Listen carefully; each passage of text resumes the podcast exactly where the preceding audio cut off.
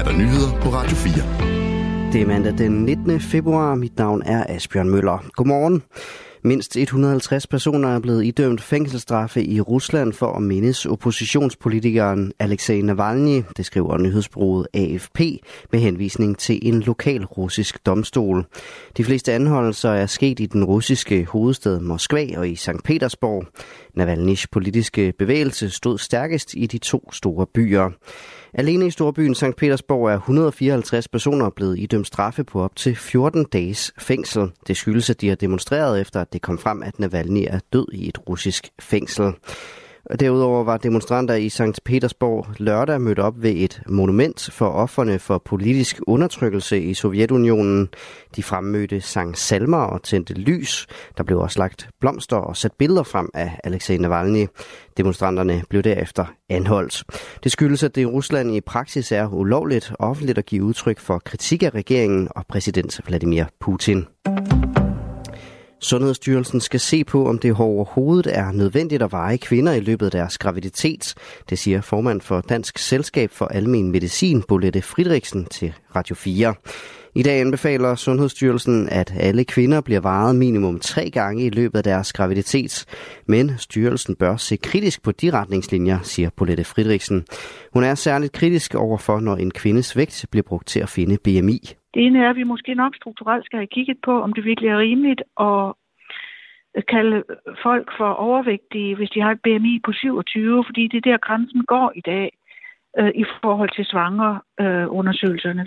Hun siger, at læger og jordmødre kigger på meget andet end vægten, når de skal se, om en kvinde kan lide af komplikationer som svangerskabsforgiftning og graviditetsdiabetes.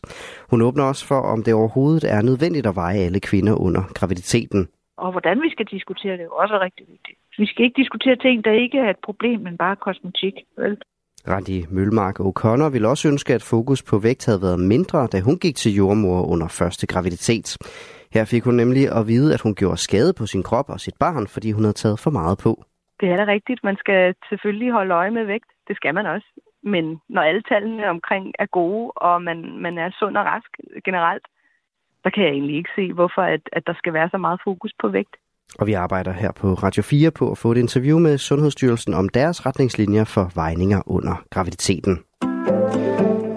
Mulige russiske henrettelser af sårede ukrainske krigsfanger skal undersøges, og det bliver undersøgt, det oplyser ukrainske myndigheder ifølge nyhedsbyrået Reuters. Anklageren mener at have informationer uden yderligere kildeangivelser fra beskedtjenesten Telegram om henrettelsen af seks personer i byen Avdika, og tilføjer, at de var alvorligt såret og ventede på at blive evakueret. Den statsstøttede ukrainske tv-station Suspilne har citeret en talsperson fra det ukrainske militær for at sige, at oplysningerne endnu ikke kan be- eller afkræftes. Ifølge talspersonen så vil det dog ikke være første gang, at Rusland begår krigsforbrydelser. Og Rusland har for nylig vundet en symbolsk sejr ved at indtage den ukrainske by Avdika. Russisk militær siger, at de har fuld kontrol over byen, som ukrainske styrker har forladt.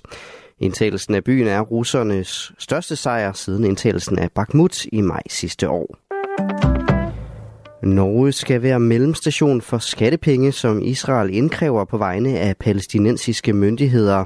Det er de tre parter blevet enige om.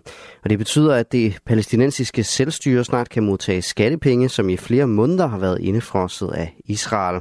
Israel har tilbageholdt pengene på grund af en bekymring om, at midlerne skulle ende i hænderne på Hamas-bevægelsen.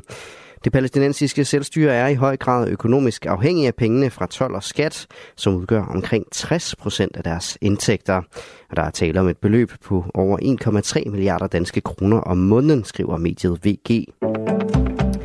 Filmen Oppenheimer har vundet prisen for bedste film ved årets uddeling af den britiske filmpris BAFTA i London, det skriver nyhedsbyrået Reuters. Filmen er instrueret af den britiske filminstruktør Christopher Nolan. I hovedrollen ses Ian Cillian Murphy. De to har ved aftens uddeling vundet priserne for henholdsvis bedste instruktør og bedste mandlige hovedrolle. I alt har filmen Oppenheimer vundet syv BAFTA-priser. Gråvejr de fleste steder i dag, og perioder med lidt regn, dis eller tåge. Stedvis kan der dog komme korte kig til solen. Temperaturer op mellem 3 og cirka 8 grader. Det var nyhederne her på Radio 4 med Asbjørn Møller i studiet.